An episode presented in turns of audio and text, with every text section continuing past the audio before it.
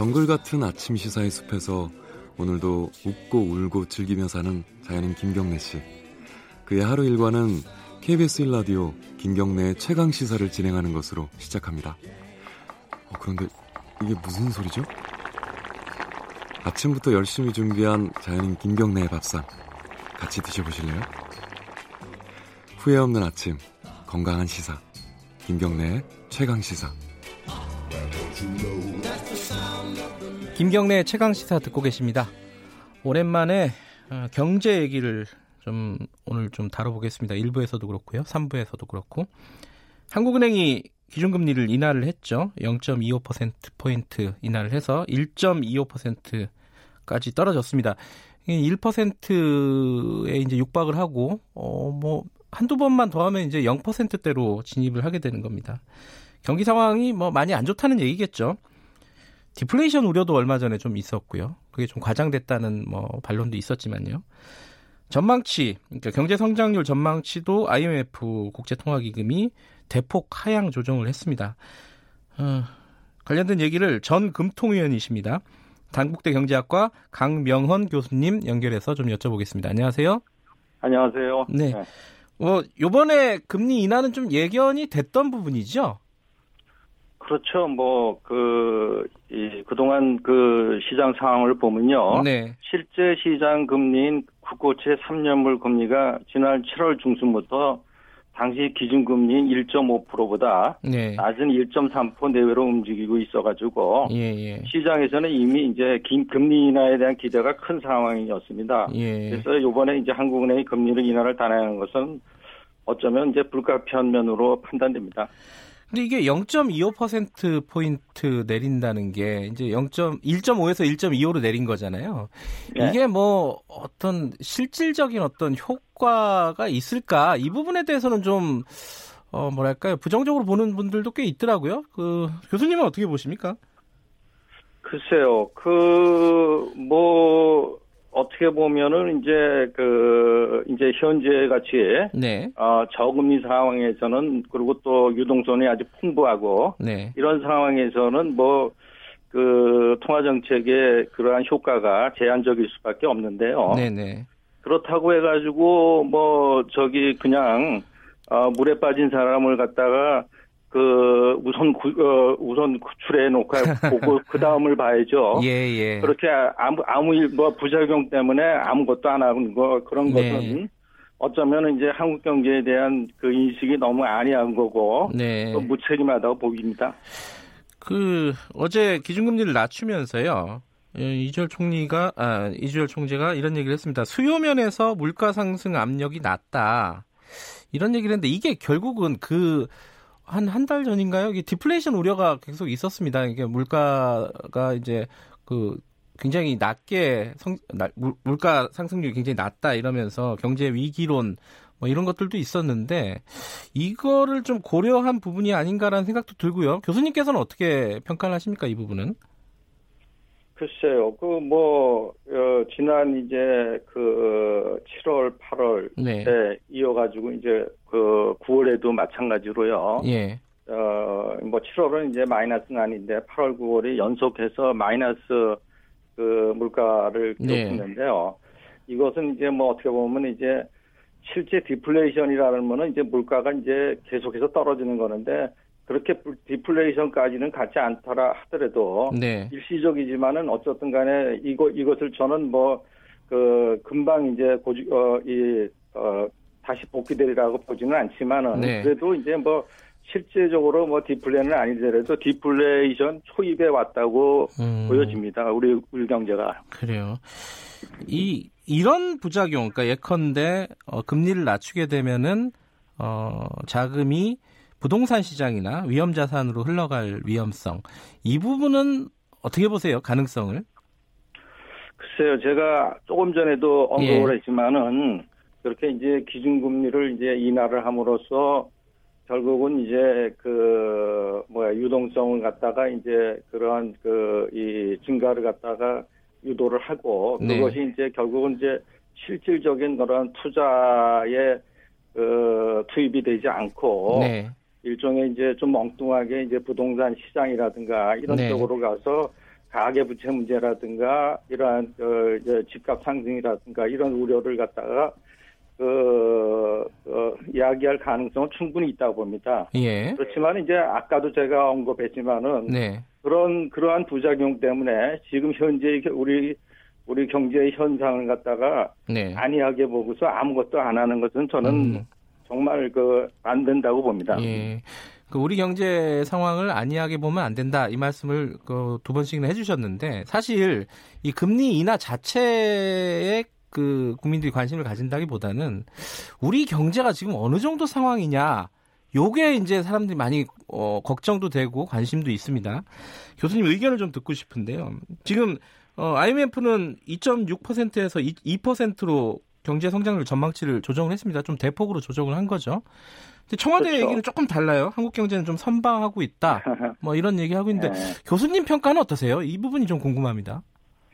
그 어제 이제 하는 금통위에서 네. 그 이제 그 금리 인하를 어 결정하고서 이제 발표한 그 통화 정책 방향 그 결정문에서 밝혔듯이 말해요. 예.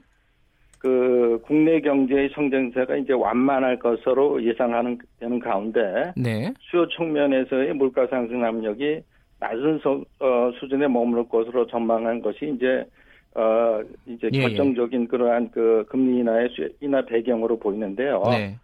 구체적으로 보면은 이제 건설 투자 조정이라든가 네. 수출 및 설비 투자 부진이 이제 지속된 가운데 어 소비 증가세가 악화되면서 이 성장세가 둔화되고 네. 아까 또 언급한 이제 8월에 이어 9월에도 소비자 물가 상승률이 하락해서 네. 디플레이션 우려가 있다고 봅니다. 네. 그리고 또한 이제 그, 그 어, 대외적으로 보면 이제 미중 무역 분쟁의 지속이라든가 네. 한일 관계 악화 그다음에 또는 뭐 지정학적 리스크 증대 등으로 해서 앞으로도 이제 이러한 하방 어, 불확실성이 더욱 하지 커질 가능성이 큰 것이 네. 이번 이제 그, 어, 금리 인하 배경으로 볼 수 있습니다. 음.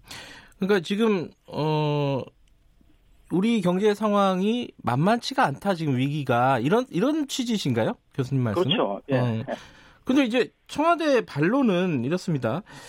예를 들어서 지금 우리나라 경제 사이즈 정도 되는 3만 불 정도 그 국민소득과 5천만 명 정도 인구, 요 정도 국가들을 보면은 경제 성장률 우리가 상대적으로 굉장히 높다, 2위다라고 얘기하고 경제 위기를 너무 쉽게 하는 게 무책임한 거 아니냐? 경제 위기 얘기를 쉽게 하는 게 요런 얘기를 하고 있어요. 여기에 대해서는 어떻게 보세요? 글쎄요, 저는 제 개인적으로 보면은 네. 그러한 그 청와대 경제수석이 이제 그 조금 전에도 이제 사회자께서 말씀하신 대로 네. 그 경제 성숙기에 접어든 이 선진국들과 이 성장률을 비교하거나 네. 또 이제 경기 경기 순환 면에서 이제 지금은 이제 어 저점이지만 이제 곧 그러한 경기 회복기로 돌, 돌아설 수 있다는 네. 그런 수, 어, 경기 순환으로 입각해서 주장하는 그런 우리 경제 선, 선방론이라는 것은 저는 뭐 전형적인 내년 총선 대비 그 표결집용 경제 낙관으로 보고 있고요. 아 그렇게 보세요. 어, 네. 또 진짜 그게 아니면은 네. 너무도 청와대가 이제 현 경제 상황에 대한 어, 무지에서 본, 온 것으로 볼 수 있습니다. 저는 음, 무지이거나 정치적인 어떤 레토릭이다 이런 말씀이신 거네요.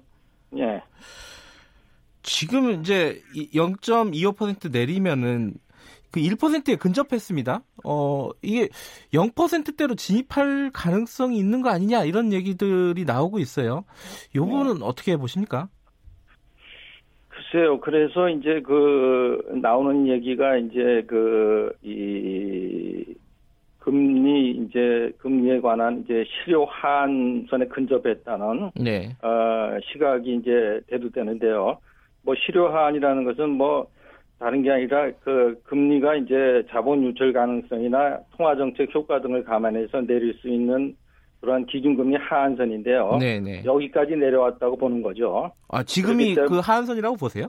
아니 저는 그렇게 아, 보지 않는데요. 예, 예, 예. 이제 시중에서 이제 그런 얘기들이 네, 하고 네. 그러 그렇기 때문에 어 실제적으로 세계 경제 침체가 이제 한국 경제에 도래를 하면은 네. 어, 이 중앙은행인 한인이 쓸 수 있는 통화 정책의 총알인 네. 금리 여력 금리 여력이 이제 불충분하다는 주장을 이제 많이들 하죠. 네, 네, 네. 그렇지만 저는 지금 현, 현재의 상황에서도 보면은 유럽이라든가 일본에서는 이미 마이너스 정책 금리를 쓰고 있는 마당이고 네. 또 우리도 이제 그런 그런 마당에 우리도 과거의 금리 수준이 아닌 그 뉴노멀에 부응한 새로운 실효 하한 금리가 있을 수가 있고요. 네네.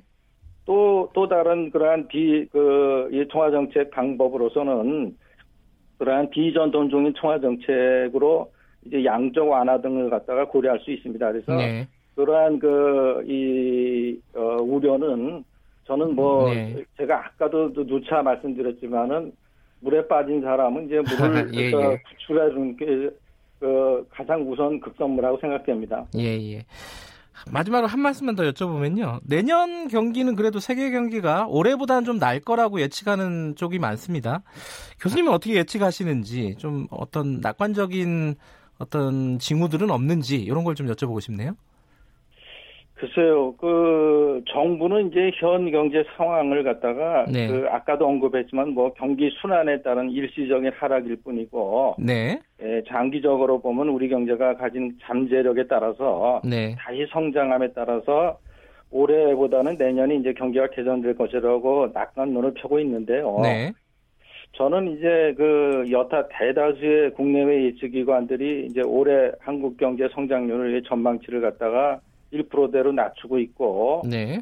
그리고 앞에서도 이제 그 언급해, 언급을 했지만 이제 그, 그 세계 기관에서 이제 그 뭐야 네. 분석한 그런 동시적 스태그네이션이라는 개념과 그다음에 또 이제 뭐 대내외 이제 불확실성이 여전한 상황을 고려하면은 저는 뭐 적어도 내년까지는 아. 비관론에 동조하는 예. 바입니다. 아, 교수님께서는 상대적으로 좀 비관론에 가까우신 입장을 갖고 계시군요. 알겠습니다. 오늘 말씀 감사합니다. 예. 금토 전 금통위원이십니다. 당국대 경제학과 강명헌 교수님이었습니다.